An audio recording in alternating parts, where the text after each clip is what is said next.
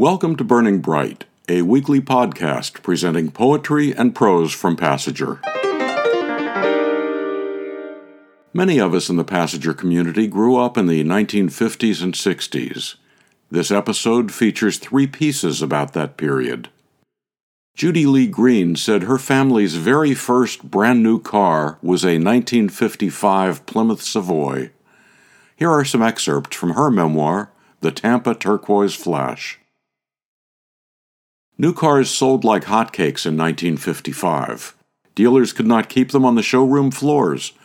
Totally redesigned from previous years when colors were limited and differences few, they looked mouth-watering good to consumers who were living the good life in a robust economy following World War II and the Korean conflict.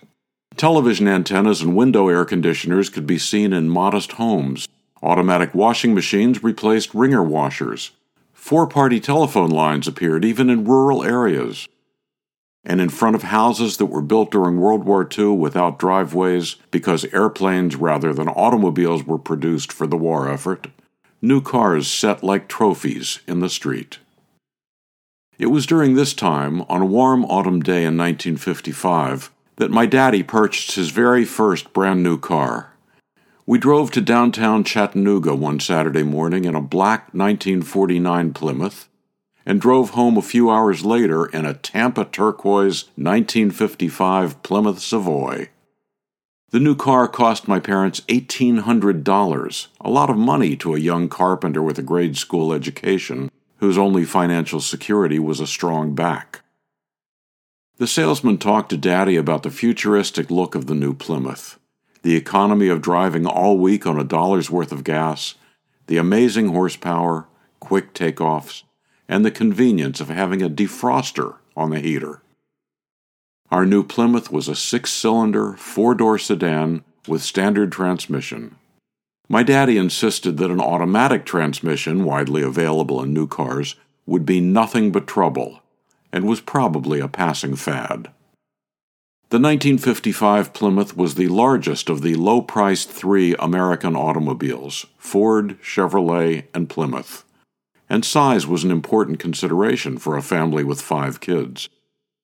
Completely redesigned and re engineered for the first time since World War II, it was advertised as metal in motion. Plymouth had gone from stale and staid to sophisticated and powerful in one short year. Our 1955 Tampa turquoise Plymouth had a matching cloth interior and a turquoise steering wheel, a metal flight deck instrument panel, wraparound windshield, front and back vent windows, cathedral styled front fenders, chrome bumpers, and recessed tail lights. Reflecting the attitude and adventurous spirit of the American people, it had the slight suggestion of fins, which would soon dominate American car design. There were no seat belts or airbags in the 1950s. The only accessories on our brand new car were the heater and defroster. It had no radio. Excerpts from Judy Lee Green's memoir The Tampa Turquoise Flash from Passager, issue 49. Marianne Patty said that when a classmate from grade school asked her years later about memories of growing up, she remembered that when they announced over the loudspeaker that Stalin had died, the class applauded. Here's her poem, When Stalin Died. In an overheated bedroom in a dacha surrounded by swirling snow, Lenin's portrait mysteriously incinerated, Beria and Malenkov, Bulganin and Khrushchev tossed back tumblers of vodka, their eyes on the prize and each other. Watched wives wept behind closed doors in dark walled rooms for husbands who had vanished. Polish skeletons languished in communal graves. Brubeck played How High the Moon at the Blue Note in Chicago. And Sister St. Ambrose's third grade class applauded. When Stalin died, Marianne Patty from Passager issue 55. Joseph Stalin died from a stroke March 5, 1953. He was 74. We'll end the podcast with a poem based in the late 60s. Roseanne Singer said, I thought about a child's drawing of a person. and how that corresponded to my adolescent view of growing up, head to toe.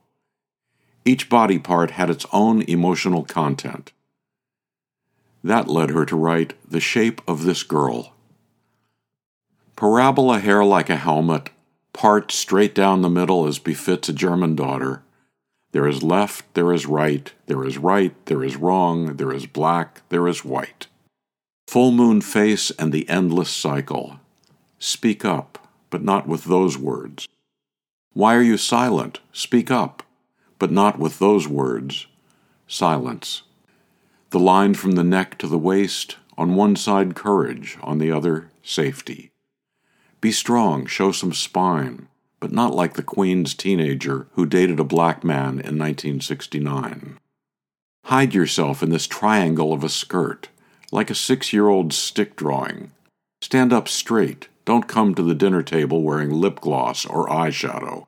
Cylinder legs won't go far, but won't get you lost. They are solid containers, restrainers of restless leg syndrome, and any other restlessness you might feel. The Shape of This Girl, Roseanne Singer, Passager, Issue 61. Roseanne said, Originally, I wanted to write this as a shape poem, but it didn't work out that way. Years after Passager published this poem, by the way, Roseanne became Passager's assistant editor. To subscribe to or learn more about Passager and its commitment to writers over 50, go to passagerbooks.com. You can download Burning Bright from Spotify, Apple and Google Podcasts, Audible, and a host of other podcast apps. For Kendra, Mary, Christine, Roseanne, and the rest of the Passager staff, I'm John Shore.